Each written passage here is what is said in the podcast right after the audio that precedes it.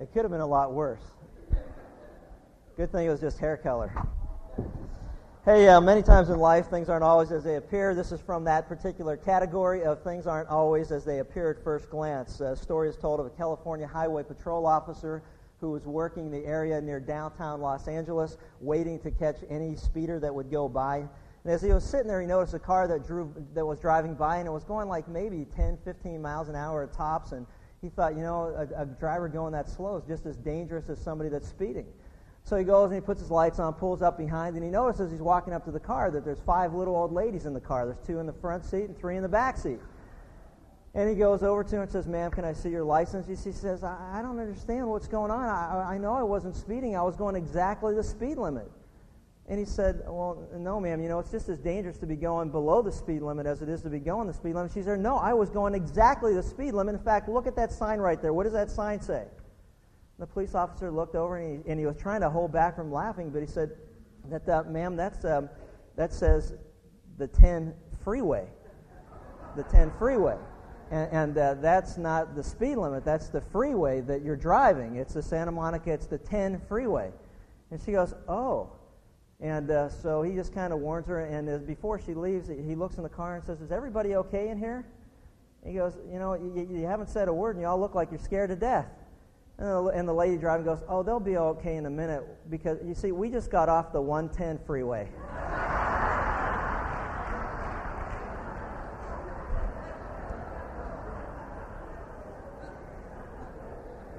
the point confusion can certainly lead to dangerous behavior. You know, one of the many things I love about the Bible is that uh, studying it, we find that in God's Word, He always provides clarity in the midst of confusion. You know, the Bible tells us that the Word is a lamp unto our feet, it's a light unto our path. It tells us where we are, it tells us where God wants us to go. And uh, as we've been going through the book of James, we've learned that God wants us to grow up and not just old, that He wants us to mature in our faith. And He tells us specifically how the process is to occur. You know, and to date, we've discovered that uh, we're to be growing through trials and temptations, that we're to be growing beyond personal favoritism, which is another way of saying that, to wrongly judge others by their outward appearance, that we're to get beyond that, that we're to be growing through faith, that we're to be walking or living by faith, the, which is the assurance of things hoped for and the conviction of things that are not seen. That God's people live by faith and trust in what God reveals even though we haven't seen it come to fruition, we know that He's trustworthy, He's dependable, He's reliable, and we walk and we live by the fact that we know that what God tells us to do, even if we've never experienced it, even if we haven't got there yet, that it'll be just as He, that he says that it will. That we'll walk by faith and not by sight that we're also to be maturing through controlling our tongue and the things that we say to one another and the way that we say it, and also by seeking godly or heavenly wisdom rather than le- leaning on the reasoning of men. We're to look at the revelation of God. And today we're going to continue the idea of becoming mature by examining a passage that clearly teaches us that we're to be growing beyond selfishness. Growing beyond selfishness. You know, one of the most obvious characteristics of an immature person is that of selfishness. You know, and we've often seen we often see that demonstrated in the lives of children. Because if you stop and consider the life of a child, you don't have to teach a child to say, "Give me. Give me that. That's mine." He's not sharing. She's not sharing. I want it. You don't have to teach a child to say any of those things because it comes quite natural. And uh, as you think about that, also children don't have to be taught to fight with their brothers and sisters or people around them. We have to teach them what? Can you please get along? Can you stop fighting? Why are you always fighting? What are you fighting about this time? And, and, it all goes back, in essence, to selfishness. And so, as we look at this and we understand that God is, t- is telling us that we're to be growing beyond selfishness, we're to be growing beyond fighting and wars, quarrels and conflicts. And if you think about it, quarreling and conflicts and fighting and wars are a part of life. Because, in spite of treaties and timeouts and all those wonderful things we come up with, and world peace organizations, and despite the fact that we, we, are threatened by nuclear bombs and chemical and, and, biological warfare, the reality is, is that, you know what, this world isn't getting along. People don't get along. There's quarrels, there's conflicts, there's, there's wars and rumors of wars, and all those things, and we need to recognize and understand what God has for us as God's people Now, you got to understand something. It is different for God's people, and we are told to live a different way than the people around us.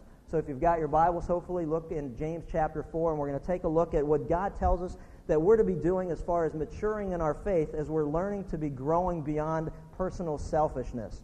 James chapter 4, verses 1 through 12 will be the passage that we look at today. And in this particular passage, there's going to be, uh, it's an important theme as it relates to wars and fighting. And in this paragraph, we're going to examine three wars that are going on in this world and how they can be stopped. James chapter 4, starting with verse 1, we read this What is the source of quarrels and conflicts among you? Is not the source your pleasures that wage war in your members? You lust and you don't have, so you commit murder.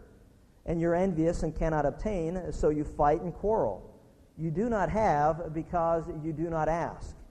And then you ask and you don't receive because you ask with wrong motives, so that you may spend it on your pleasures. You adulteresses, do you not know that friendship with the world is hostility toward God? Therefore, whoever wishes to be a friend of the world makes himself an enemy of God. Or do you think that the Scripture speaks to no purpose? He jealously desires the Spirit which He has made to dwell in us. But He gives a greater grace. Therefore, it says, God is opposed to the proud but he gives grace to the humble. Submit therefore to God and resist the devil, and he'll flee from you. Draw near to God, and he will draw near to you. Cleanse your hands, you sinners, and purify your hearts, you double minded. Be miserable and mourn and weep, and let your laughter be turned into mourning, and your joy to gloom. Humble yourselves in the presence of the Lord, and he will exalt you. Do not speak against one another, brethren. He who speaks against a brother or judges his brother speaks against the law, and judges the law. But if you judge the law, you're not a doer of the law, but a judge of it. There's only one lawgiver and judge, the one who is able to save and to destroy. But who are you who judge your neighbor?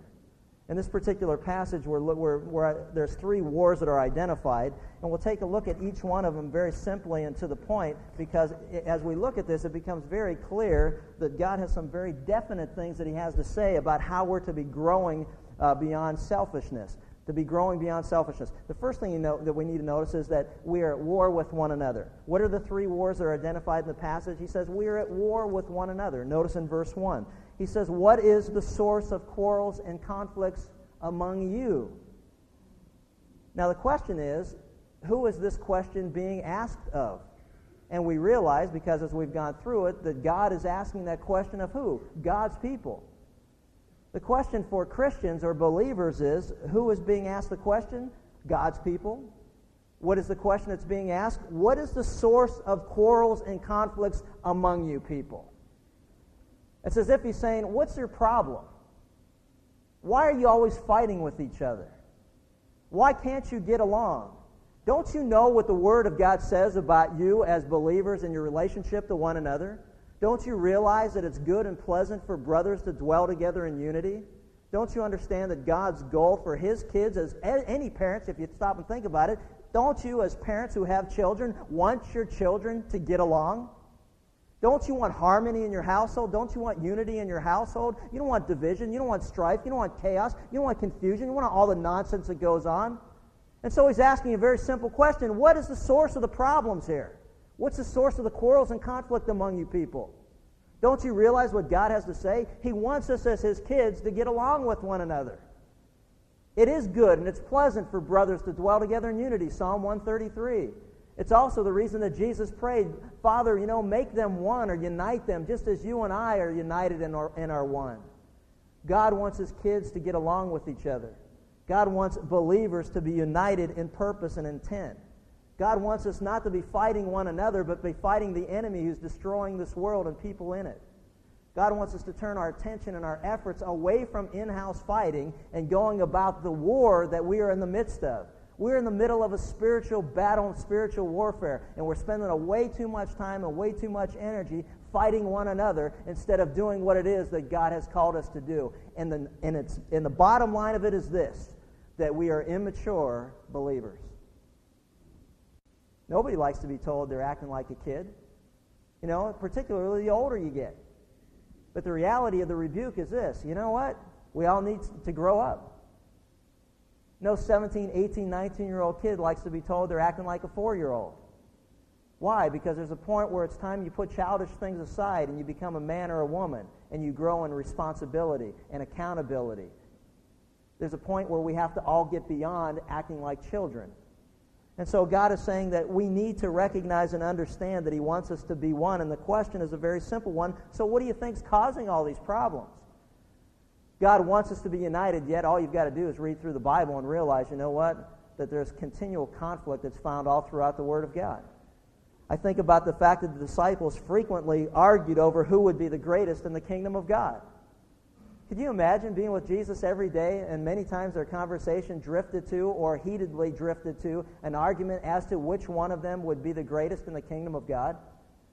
They argued over it. They were divided over it. They fought. They literally fought over it. They almost came to blows over who would be the greatest in the kingdom of God. Who would sit at Jesus' right? Who would sit at his left? Who would be recognized when people came into the room, as we learned as they sat up at the head table? Who was up front? They argued over that. They fought over that. The members of the Corinthian church were competing with each other in public places and public meeting places. And in fact, they argued and fought so bitterly that they took each other and sued each other and took them to, to heathen secular courts to try to resolve their differences. They also argued about which spiritual gifts were the greatest and who had the greatest gifts and what the greatest gift was and who did the most benefit to the, to the body of Christ or, the, or to the church. They argued over these things. My gift's greater than your gift. It's like, what? And the, and the rebuke was there. Wait a minute. What do you have that hasn't been given to you by God? And how can you boast about a gift that God's given you? And you went, nanny, nanny, nanny. I got the gift of teaching. what's your gift? Can you imagine? I mean, it's, it's amazing to me. They argued over who would be baptized by who. According to Galatians 5.15, the members there were biting and devouring one another. Today we say, man, we're chewing each other up and spitting each other out. We're tearing each other apart. They're biting and devouring one another. Paul had to admonish the Ephesians to cultivate spiritual unity. When you have a chance, read Ephesians chapter 4 sometime on your own, verses 1 through 16. And notice how many times he uses the word one, one body, this, that, the other. One, one. We got one head. We got one Lord. We got one Savior. We got one body. There's one, one, one. We're to be united, united, in unity. It goes all throughout there. He had to admonish them. Hey, you know what? What, what are y'all fighting about? Even his beloved church in Philippi had problems when he called out two women who couldn't get along with each other. He called them out by name and said, Man, what these two, what you two get along? I mean, your reputation is so despicable that I've heard about it all the way here, and I'm writing to you from prison saying, what, What's wrong with you people? Why don't you get along with each other? Now, in his letter, James also mentions many causes of quarrels and fighting. He, first of all, we saw in, in, uh, in chapter 2 that there were class wars that had to do with the rich and the poor that those who had money were being noticed and given attention. Those who didn't have money were being sent to the back of the church and they weren't being recognized whatsoever. They were dividing each other according to what each other wore and what each other drove and what kind of cars that they had. Not necessarily, but, but um, you know, what kind of horse they rode in on. Um, you know, they were dividing each other according to external material things. And there were class wars that were taking place. And the rebuke for all of us is simply this, is that, you know what? If any church divides based on those as external or exterior motives, that we are wrong before God, that the value system's messed up. When we start to give more credence or credence or credibility to someone who has material things versus somebody who doesn't, God says, "What's wrong with you people?" That's not right. And in the same context, we saw very in depth the stupidity and the ignorance of judging people by external criteria such as just the color of their skin and how God rebukes us who would do that. That somehow someone would think they're more valuable or more or, or, or somehow even better than a person that has a different skin color or a different cultural background, different ethnic background. And God says you're ignorant of the Word of God and you're stupid in your application if you do it. We also will see in, in chapter 5 where there's uh, employment wars in verses uh, 1 through 6, which has to do just basically with the conflict that goes on in labor. How a person hires a person, promises to pay him something, then doesn't give him what they said they're going to pay. Or the person that takes the job says they'll do a certain job, they don't do what they were supposed to do, and yet they still demand to be paid. And all the labor wars, and we'll go into that in great detail later. And then there were church wars. One church fighting another church and all the things that go on in in-house fighting and everything that goes along with that. And we'll talk a little bit more about that. And then there were the personal wars. the personal wars, which we see here in, in, this particular chapter in verses 11 through 12, where he says, Don't speak against one another. He who speaks against a brother or judges his brother speaks against the law, and the battle was out. And look in, in chapter 3, we saw the last time we were together. In chapter 3, the same thing that, we're, that we see here, where it's like, Hey, look at this. Where bitter jealousy and selfish ambition in your heart, don't be arrogant and lie against the truth. This wisdom is not which comes from above but is earthly, natural, demonic. Where jealousy and selfish ambition exist, there's disorder in every evil thing. So we look at the Word of God and we go, wow, you know, these people were really messed up. You know, they had some problems here.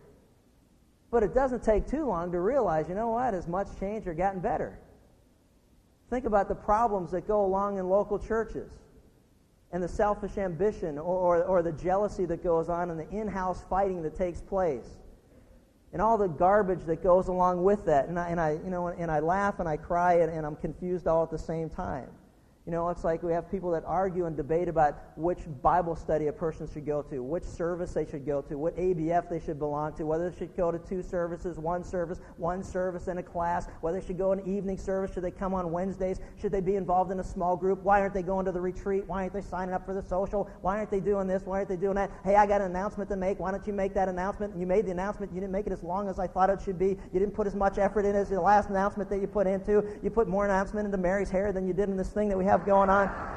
You know, more effort, passion, energy. You know what, man? We should be having music. We shouldn't be having music. I hate bands. I love bands. I can't stand bands. I want a solo. I want an acapella. I want this. I want that. I want hymns. I want to use the book. I don't want these songs. I don't want this stuff. We're just like, what in the world is going on here?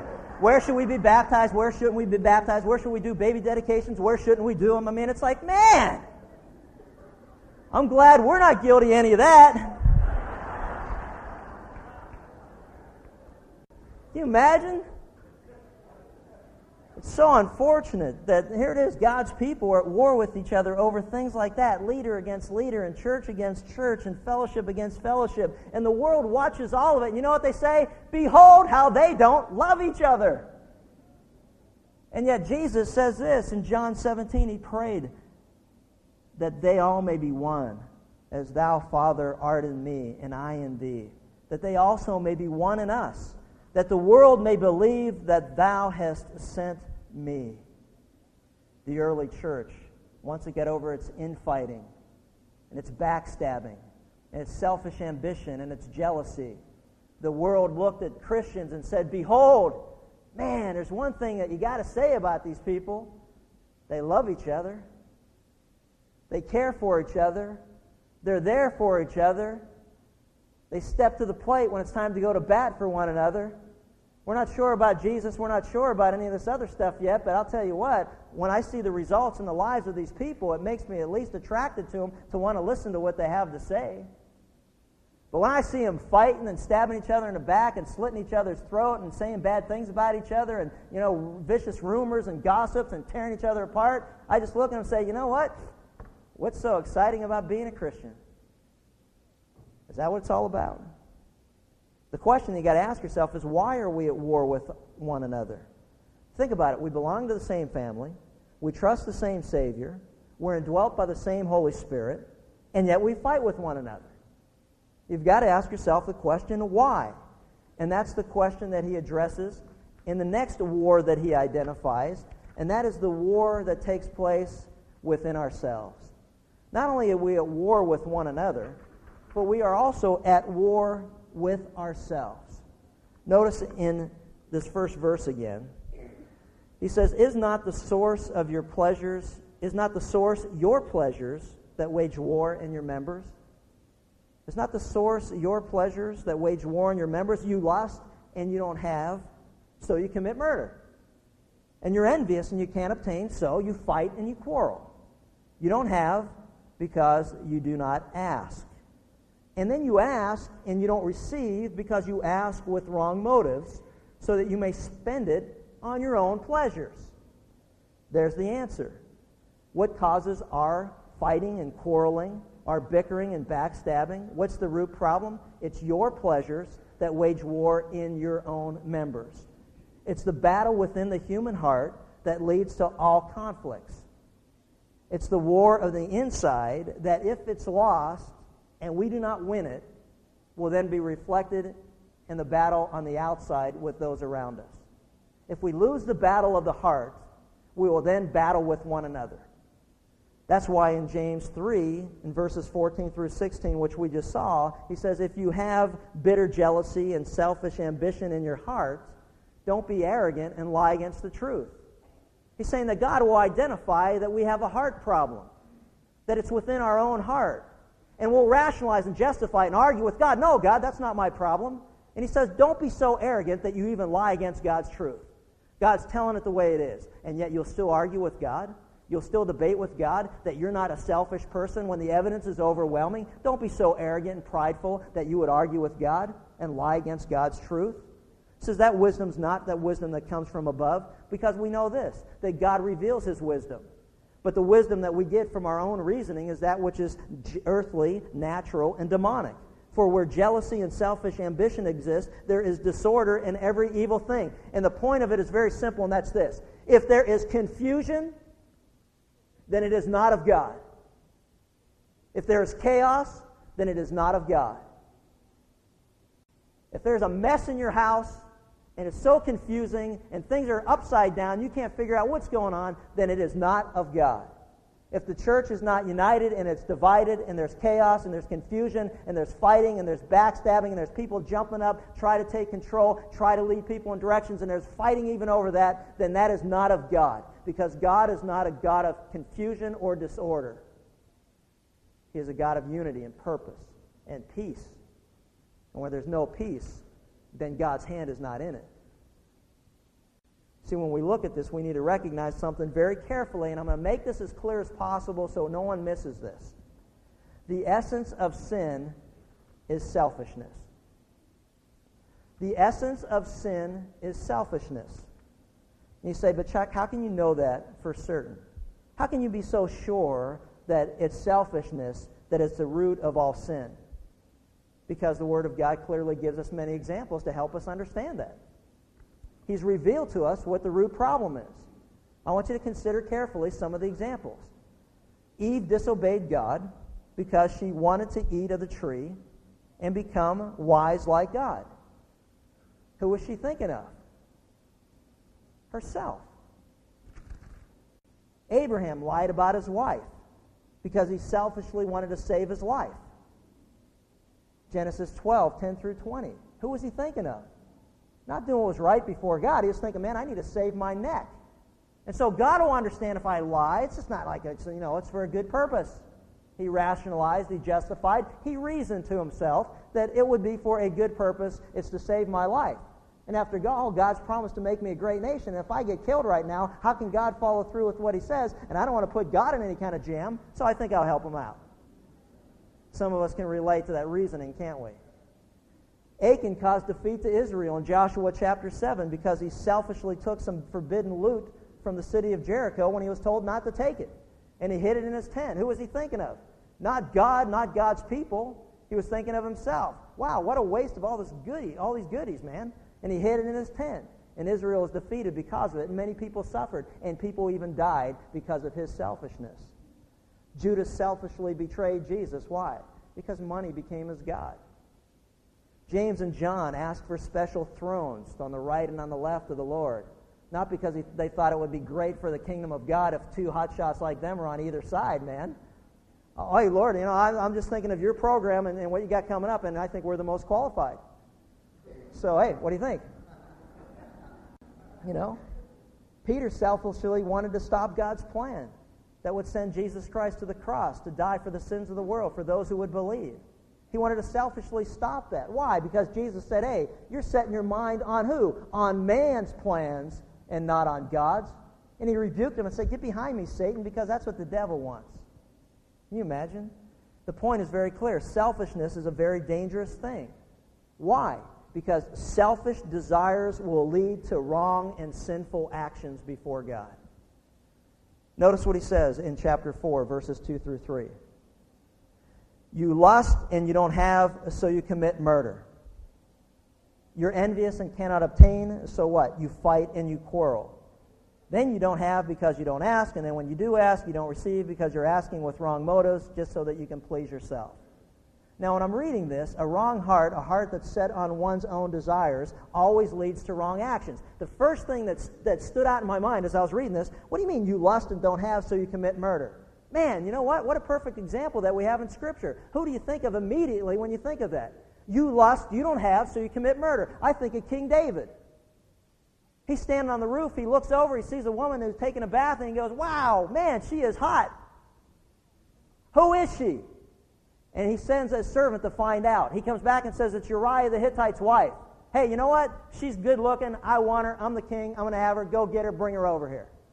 You lust and you don't have. So what do you do? Hey, you know what? You sin before God. And he sinned. And not only did he sin and have sexual immorality or adultery, commit adultery with her, but then when she got pregnant, he wanted to cover his bases. So what does he do? He sends his, her, her husband to the front lines so that he's killed in battle.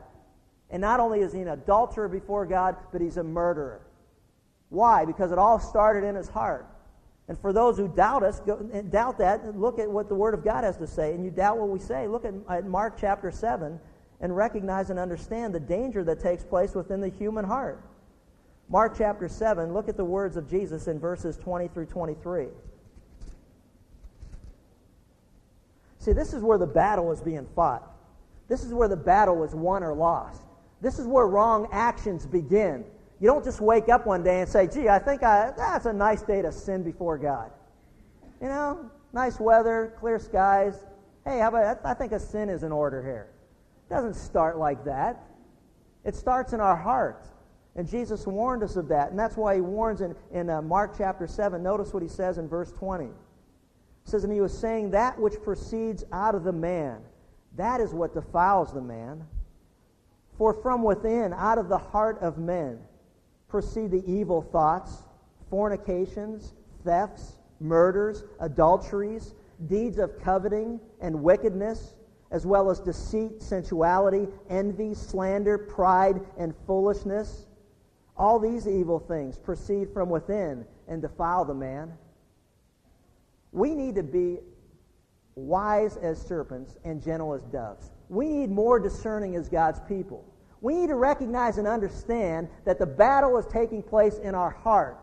That's why the Word of God says we're to take thought every captive to the obedience of Christ, or take captive every thought to the obedience of Christ. We got to catch our thoughts before we start to dwell on those things. That's why Jesus said, if you lust after a woman in your heart, then it's not long after that until you'll commit adultery because you're dwelling on it, you're thinking about it. And what we think about is what we ultimately end up doing. That's why we got to change how we think and adopt God's thoughts, God's mind. His mind's not ours, His ways aren't ours, His plans aren't ours, His, his revelation all comes from here. And now we can know the mind of God, and we need to adopt what He says and make it part of our life. As Paul said, whatever is pure and lovely and good repute, we're to dwell on these things and not on any of the other things of the world. Why? Because if we lose the battle in our heart, it's going to be demonstrated by how we live our life. How many times do you hear people say things like this? They always crack up when I say when I hear people say, "Ah, you know, uh, well, what, what are you doing today? Oh, we're just going to go out and look for houses." We're not interested in buying a house. We're not interested in moving. We're not interested in. We're just out looking. We're going out looking for a car. We don't need a car. We don't want a car. We're not even going to buy a car. We're just out looking. The next conversation you have with them is beep, beep. Hey, look at this car we bought. Oh, you mean the one you said you didn't want? The one you weren't going to buy? The one you didn't need? Yeah, isn't that weird? But it, you know what? It was such a good deal. It just all worked out. I don't want to cheat on my wife. But man, I found this woman and I met her on the airplane and she gave me her phone number and she gave me her, her address and she said what a nice smile I had and how cute I was. But I don't really want to cheat on my wife, but man, she is so good looking. And I got to fly that flight again. In I'm in a town where nobody knows, but I don't really want to cheat on my wife because I'd never do that. But man, she's so good looking. And then, wow, who would know? And what's the big deal? Oh, see how it all starts? It's all in our heart. It starts there. That's the battleground, isn't it? And we got to win the war in our heart before we fail in our life. See, that's why faith without works is dead faith because our, our, our actions have to line up with our heart. And when somebody's actions are so different than what they say is in their heart, then you know what? Bottom line is this you're either deceived yourself or you're trying to deceive me. It's one or the other. But you know what? It's not truth. when you tell me that in my heart I really don't want to do this, but all my actions indicate that I do, then you know what? Either you're so deceived and you don't even know what's in your heart because it's wicked and deceitful above all else, or you're trying to lie to me and try to convince me that what you're doing isn't really what's in your heart. God says, No, man, you know what? What's in your heart is who you ultimately are. That's what you will do, that's who we become. And if we don't win the battle in our heart, then sin is crouching at our door, as he told Cain. What are you so angry about? What's your problem with your brother? You know what? Sin desires you. It wants to master you. Sin is crouching at your door, but you are responsible to master it. And if you do not, then you will sin. He did not, and he murdered his brother, and he was guilty of sin before God. The battle in the heart isn't where the sin takes place, because we all struggle with it, and we're going to see that. The sin takes place when we lose the battle of the heart. See, that's why Jesus said it's within our heart. And not only that, but notice this, he says another danger of a wrong heart is that it leads to wrong, a wrong prayer life. Lord, give me, give me, give me, give me, give me, give me. I want this. And here's when I want it, here's how I want it, and this is how I want to give them to me. Give me, give me. Give me, give me, give me. Give me. I can just see King David praying on the roof. Lord, beautiful woman, give me her. Give me, give me, give me, give me, give me. Give me, give me. Hey, go get her in case God's slow in delivering. Um, give me. See, and that's what he's saying. You're envious. And you can't have what you want, so what do you do? You fight over it. You don't get what you want, so you fight over it. Until somehow or another you think you're going to get what you want. And then we turn into something very spiritual. Lord, you know my heart. That's why I like this. I've got exactly. That's why you ain't getting what you're praying for. Because you don't even know what you ask. Because you're asking with wrong motives, and I'm not delivering. I'm not giving you something that's wrong. I can't. There's no darkness in me. I can't deliver sin upon your doorstep because that's what you pray for. He goes, and then you ask why, and you got wrong motives. That's why you don't get it because God can't deliver things that are outside the will of God. Have you ever struggled in your prayer life where you're praying for something and God's like, hey, you know what? Don't even waste your time. It cracks me up. I hear people all the time praying, Lord, oh, please, Lord, just give me this guy. Hey, does the guy love the Lord? Does he know Jesus Christ? Has he invited him into his heart as a Savior and Lord? Is he living a godly life? Well, no, he's not a Christian, but Lord, please give me him. It ain't going to happen. 1 Corinthians 6, he's already revealed. You know what? There's no fellowship with darkness and light. You're not going to be unequally yoked with a non believer. What are you praying about marrying a guy for that doesn't know Christ? Because God's not going to change his mind. You ask with wrong motives. Lord, I, I, need a raise, man. I need a raise and a, and a, job, and I need a bigger raise, and I need a better position, and I need, I need authority, I need power. Why do you want that? Why? Because I want to just start firing people. Hey, that'll be real Christ-like. Yeah, I think I'll deliver that to you. But we even try to confuse it a little bit and try to, you know, play games with God. Maybe God really doesn't know our heart, so we tell him what he wants to hear, what we know we should say. And Christians do that all the time, don't we? We blow smoke at each other all the time, all day long. It's like, well, you know, I really want this to work out. No, I don't. I hate the guy, and I hope this all falls apart. But, you know, I love that. I love to just do a spoof like that where, you know, you have Christians saying the right stuff, and then you can have their heart revealed like God sees it, you know, and a little caption next to it.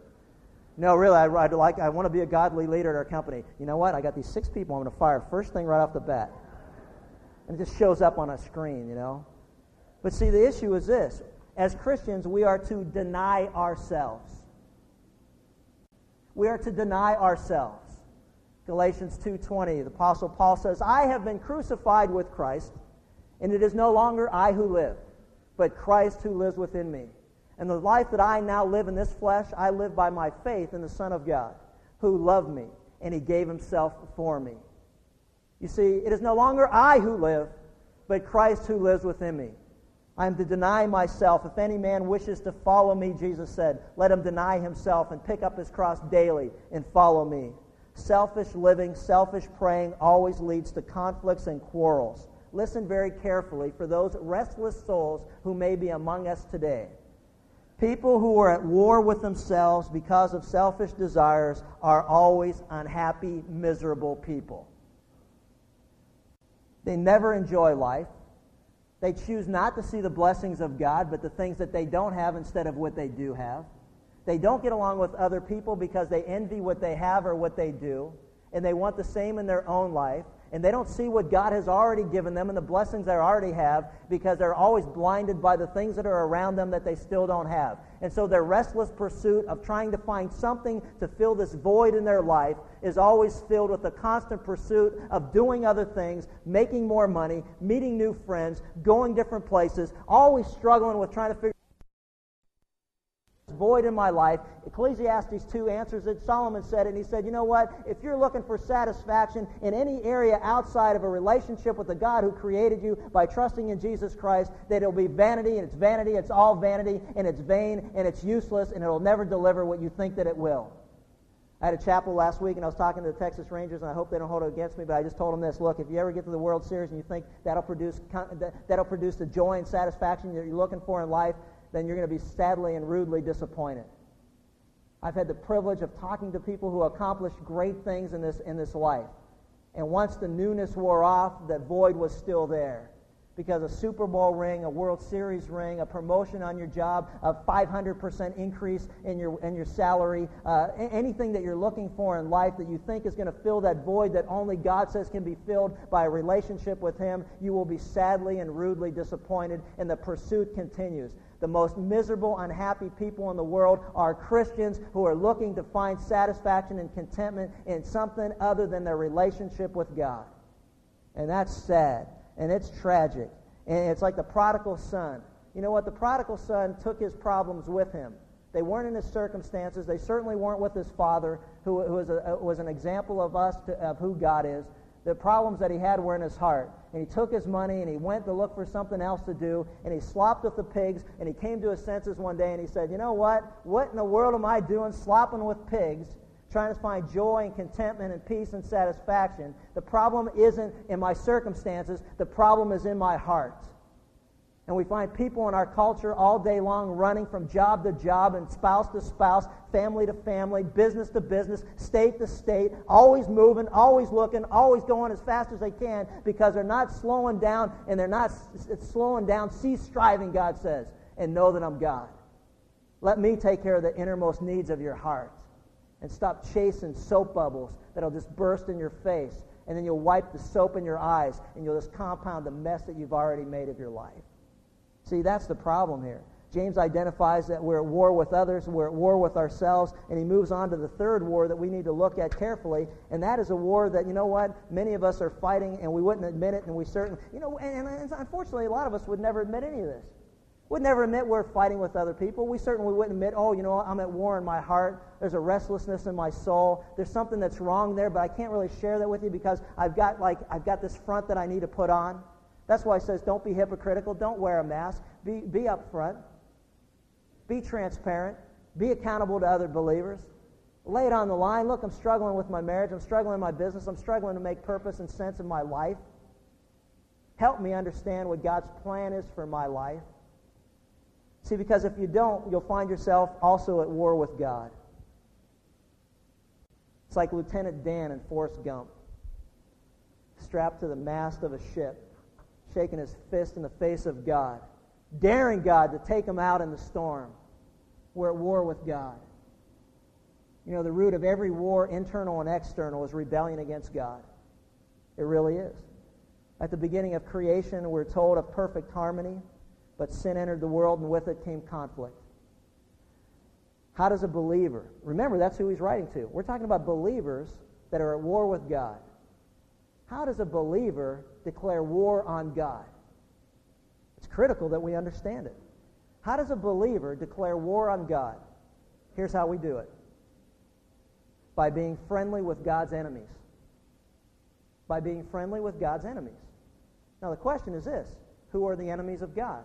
And that's what he identifies for us. Number one, the first enemy of God is the world. Turn to 1 John chapter 2, back a couple of books and we see the definition because this word is used often in Scripture, and it's important that we finally define it, understand exactly what it is that God refers to when he says that we are at war with God or what it means to be a friend of the world. In 1 John chapter 2, verses 15 through 17, we read this. We're told as believers, don't love this world. Do not love the world, the lust of the flesh, and the lust of the eyes, and the boastful pride of life is not from the Father, but is from the world. and the world is passing away, and also its lusts. But the one who does the will of God abides forever. You notice, notice the definition? Don't love the world or the things of the world in verse 15. If anyone loves the world, the love of the Father is not in him. For all that is in the world, right, here we go. The lust of the flesh, the lust of the eyes, and the boastful pride of life. The world, according to the Bible, is a system of thinking that appeals to our appetite, to our imagination, and to our pride. It's a system that promotes an anti-God and anti-Christ way of thinking and acting. It's choosing man's reasoning versus what is revealed in the Word of God. Friendship with the world is compared to adultery. Notice that in the book of James. In, cha- in verse 4 of chapter 4, it says, You adulteresses, don't you know that friendship with the world is hostility toward God? You notice that God uses adultery to help illustrate this truth of loving the world rather than loving God. The Bible says that believers have been bought with a price. The Bible tells us that the church is the bride of Christ and that Jesus is the bridegroom. We're told that we're to be forsaking all others. Friendship with the world is like cheating on God. Friendship with the world would be like a guy inviting his wife out to dinner, and when they get there and they sit at the table, another woman walks over, sits down with them, and the husband says to the wife, Oh, by the way, I thought I would invite my mistress to join us tonight. Now, how well do you think that evening is going to go over? But that's exactly what we do. That's exactly what believers want God to accommodate. Oh, by the way, Lord, I think I'm going to invite this area of my life into our relationship. Spiritual adultery carries with it the idea of divided attention, trying to juggle the will of God and the will of man. Somehow we want to keep one foot in the world and do what we want to do, but then we want to have this other foot over here, and God, I want to do what you want to do. So we come to church on Sunday and we think we're putting in our time and doing what God wants us to do and say, God, I got up and I went to church today. Foot's over here. Oh, but the rest of the week my foot's over here and I'm going to live any way that I please. You know what? Here's your place in our relationship. Don't step over your boundaries. Don't come with me home. Don't come with me to my office. Don't come with me to school. Don't come with me on the athletic field. Don't come with me into the locker room. Don't come with me anywhere then you just belong in church and I'll meet you there, but the rest of the time you leave me alone. That's what God's people are mistakenly believing when we love the world. That we're at war with God when we do that. Man, one of the most interesting articles that has been sent to me recently or I came across was written by Charles, Charles Colson, and I want you to listen to this carefully because it illustrates perfectly what it is that God wants us to understand. I've made my choice, wrote the young basketball star. I love Jesus Christ and I try to serve him to the best of my ability. How about you? Who is this? Is it David Robinson of the San Antonio Spurs? Well, it may surprise you to learn that that track was written 30 years ago by former Senator Bill Bradley.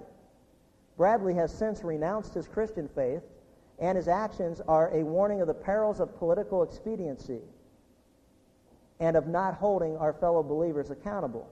The pamphlet was entitled, I've Made My Choice.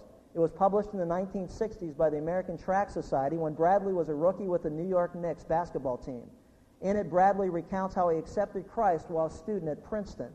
Quote, I knew I had been giving my life to the wrong goals. I knew then that I wanted to give my life to Jesus Christ and to his service. Well, not anymore, it appears. In his 1996 memoirs, Bradley says he was put off by the exclusive truth claims of fundamentalist Christianity. He was also bothered by the uncharitable attitudes and racism displayed by some Christians. Bradley now disavows his Christian beliefs and, according to Investors Business Daily, says, quote, he now embraces all religions from Buddhism to Islam so long as they all seek inner peace. Well, these are chilling words from a man who once was very active in the fellowship of Christian athletes. It appears that he has either renounced his faith entirely or he has decided for political reasons to renounce it publicly. After all, the Democratic Party has never really warmed up to evangelical Christians, and politicians in general are afraid to talk about tough moral issues. Now, since I believe that a person once saved is always saved, I have to conclude that either Bradley was not truthful in his earlier testimony or that this is purely a political move that down deep, Bill Bradley knows the truth. But is there anything scarier than someone who knows the truth and yet publicly denies it? One trembles for the state of his soul. Bradley's story is a cautionary tale, not just for Christians who go into politics, but for all of us. Here was a man who was converting others to Christ, and somewhere along the line he got off the rails. It is a warning that we need to constantly keep ourselves fresh in the faith, to attend discipleship classes, to hold one another accountable. It is a cautionary tale as well as to what the political system does to candidates. It does seem to reward politicians for turning their backs on unfashionable commitments like Christian faith or pro life positions. But what kind of leader does that produce? And can such a leader ever be trusted? As Bradley rises in the polls, Christians ought to pray that he will come to his senses. I can't think of anything more frightening than knowing the truth but denying it publicly. And as for Bradley, I hope and pray he will consider or reconsider the words that he himself wrote in that long ago tract when he wrote this. The choice is simple. It is between the eternal and the passing, between the strong and the weak, between Jesus Christ and this world. Now, before we're too tough on Bill Bradley, we need to ask ourselves a question. We need to examine our own hearts. We need to ask ourselves this question Which have I chosen? Is it Jesus Christ or is it this world? because it's one or the other, it's not both. God will not accommodate that type of position in the life of a believer. We are to love the Lord our God with all our heart, mind, soul, and strength. We're to love him wholeheartedly without any reservations. He's to come first in our life, and his word should be obeyed. If we love him, he says we'll obey his commandments. That we keep him first in everything, that we obey his word, that we renounce or denounce this world, and we put Jesus Christ first and preeminent in everything in our life. As Joshua said, I don't care about the rest of you people, but as of this day, me and my house, we will serve the Lord. We will put him first because he is no fool who gives up that which he cannot hold to gain that which he can never lose. What this world has to offer is temporary at best, and we will not be able to hold on to it very long but what God has to offer as we walk in obedience with Jesus Christ and as we're obeying His commandments every day, what He offers and lays ahead of us will be waiting for us when we stand before Him. And He says to you and I, Well done, good and faithful servant, enter into the joy of our Master. But some of us are selling out because this world promises us things and it just glitters, but it's not all gold. And we turn our back on the one who died for our sins and, and, we, and we make neutral the blood of Jesus Christ in our life. We invite him to the dinner table and say, hey, I hope you don't mind, but you need to accommodate this area of my life. It's foolishness. And that's why he says that the, the war goes not only with the world, but also with the devil. We're told not to be conformed to this world. Romans 12, 1 and 2 I urge you, brethren, by the mercies of God, to present your bodies as a living sacrifice, holy and acceptable to God, which is your spiritual service of worship. And be not conformed to this world, but transformed. How? By the renewing of your mind, that you'll know what the will of God is, that which is good and acceptable and perfect. The flesh is that old sin nature that we inherited from Adam that's prone to sin. The flesh is not our bodies. We need to understand it. The body is neutral. There's nothing good and there's nothing bad in our body but the flesh will use our body to sin before God, and the Spirit will use our body to do that which brings glory to God. And we have a choice. That's why we are to present our bodies as a living sacrifice, holy and acceptable to God. That's why we go to God and say, Lord, use me. Use this body that I'm encapsulated in at this moment in time to bring glory to your name. But do not allow, not allow me to use this to, to produce sin in my life. Think about what he's saying the flesh, the world, the flesh as we look at this thing. We need to recognize and understand that the battle is taking place. Every one of us, to be honest with ourselves, need to recognize there's a battle within us that rages daily. And that is the battle of whether I'm going to do what's right before God or do what's wrong before God. Whether I'm going to live according to the reasoning of man or I'm going to trust the Lord with all my heart and lean not on my own understanding and reasoning. And in all my ways I'll acknowledge Him and He promises to set my path straight. But the battle is there. Every one of us have to go through that battle. So don't think that somehow you're weird, strange, or you're on your own. That's not it at all, man. We are all struggling with that battle. Why? Because it comes with sin nature. We are not totally free from sin nature, and we won't be until the day that we're called home and we stand before the Lord perfect in His sight. So we all struggle with it. But we are also to what? to master it. That's what grown up's all about. Well, I can't help it. A child says stuff like that. God's people, as we mature, should never ever use that as a lame, stupid excuse. I can't help myself. No, you can. You just don't want to. Because you got the Spirit of God. If you know Christ, you've invited Him into your life, the Spirit of God indwells you, and He gives you the power to live a life that's pleasing to God. It's not a matter of you can't do it, you just don't want to do it. So take responsibility for your actions. But don't be blaming God, man, because it's not His problem. He's given you everything that you need to defeat the world, the flesh, and also the devil. How do we resist the devil? I'll tell you how. By getting near to God. By dropping on our knees and praying by getting in the Word of God and, and, and reading the Word of God. The sword of the Spirit is the Word of God. By meditating on the Word of God day and night. See, the devil doesn't want us to trust God. He wants us to trust ourselves. The devil doesn't want us to believe the Word of God. He wants to bring into question the Word of God. See, the devil wants us to think that we can do it on our own and we don't need God. The pride or arrogance of man says, I don't need to believe in Jesus Christ to be good enough to get into heaven. I'm going to do it myself. You see how the battle takes place? The world is in conflict with the Father. The flesh is in conflict with the Holy Spirit who indwells us. And you know what? And the devil opposes the Son of God. It's the unholy Trinity, and that's the battle that takes place. See, the Son of the, the devil wants us to question the Son of God. He wants us to question that it's salvation in Christ and in Him alone. Oh, I don't think so. See, God just doesn't want you to be like Him. God doesn't want you to do your own thing. God doesn't want you to have any fun. That's the lie that we're being convinced. And you know what? And you can't believe this anyway. You know, there's stuff in here. There's got to be contradictions in here. You know what? Really? No, there's not. There's none. It's the complete Word of God. It's reliable. It's trustworthy. It's the sword of the Spirit. It's the Word of God. As we meditate on it day and night, don't let this, the book of the law depart from our mouth. But as we meditate on it day and night, and we're careful to do according to all that is written in it, the Word of God says, and then you know what? We will be prosperous and we'll have much success. Don't deviate to the left or to the right. Go down, don't go down the road of a Bill Bradley who's selling out his relationship with Christ if it ever really existed for the expediency of something that this world has to offer in exchange. What a great disappointment he'll have one day as he stands as a believer, if he's a believer, before the, the judgment seat of Christ and has to give an account for the words that he spoke and the actions that he led that led people away from the Savior instead of toward him. And if he doesn't know the Lord, then you know what? He's just doing what comes natural, and that is to please himself because that's the root of all sin is selfishness. Now the question I have for you as we go through this and we'll wrap it all up is that we need to recognize and understand that the Bible also gives us very clear instructions as to how to, uh, to get beyond this selfishness that each one of us struggles with. Three biblical ways to resolve conflict. You ready? Number one. Notice in verse 7 what we see. Submit therefore to God. Submit to God. First thing we need to do. Submit to God. Now, obviously, this letter is being written to believers.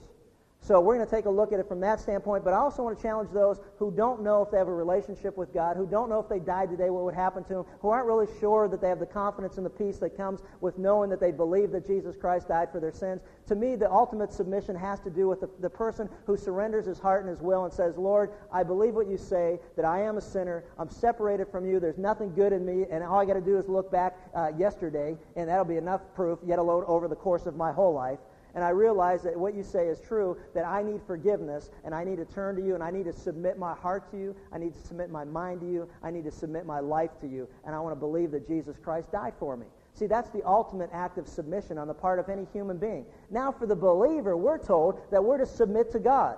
And you know what that means? It means get back in line under God's authority.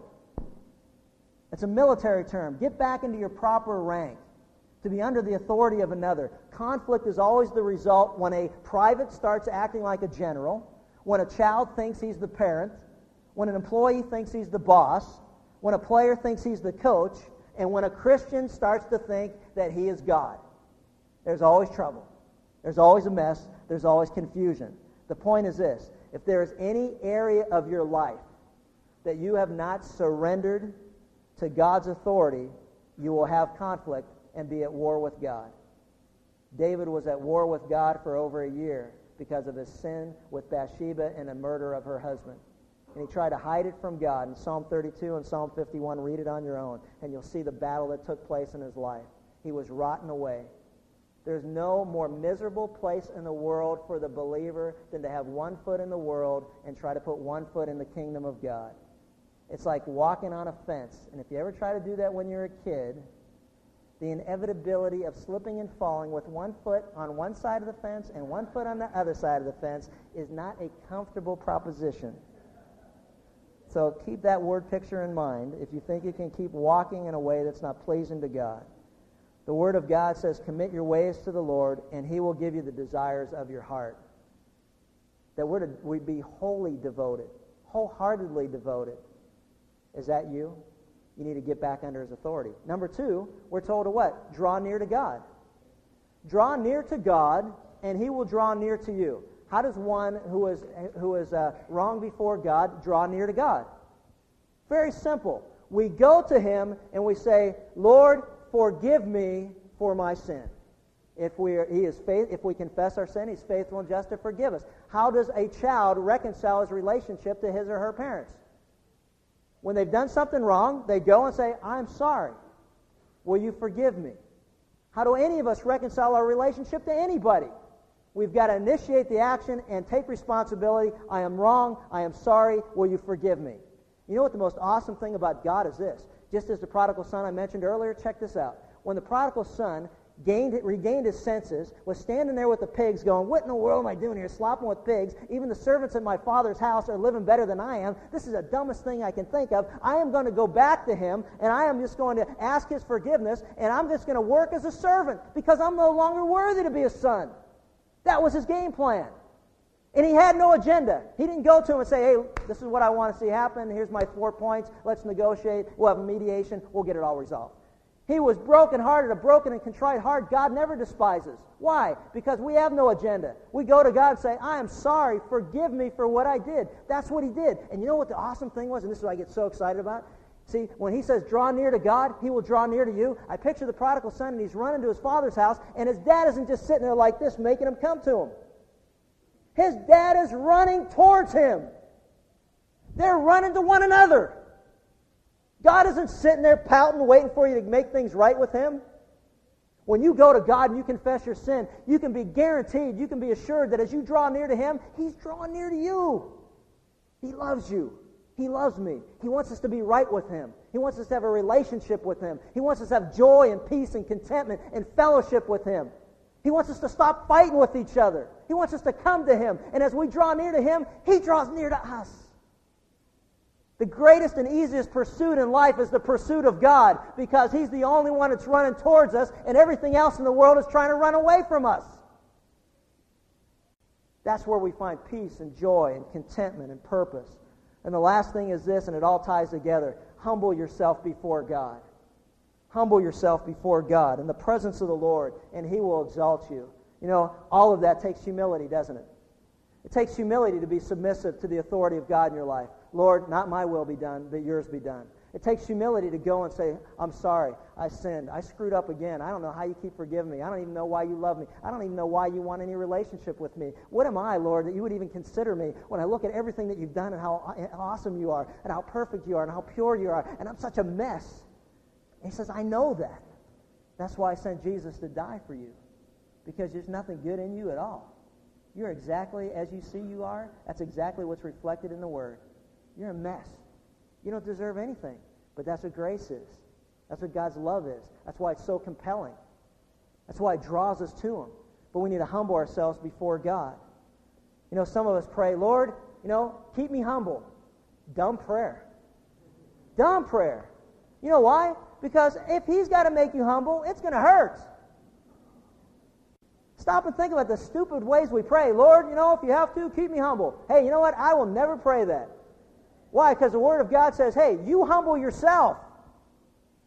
If I got to humble you, it's going to hurt. But if you humble yourself, boy, I guarantee you will be a lot less pain in your life. So I say this Lord, may I continue to humble myself before you. You don't have to humble me. No, no, no, no.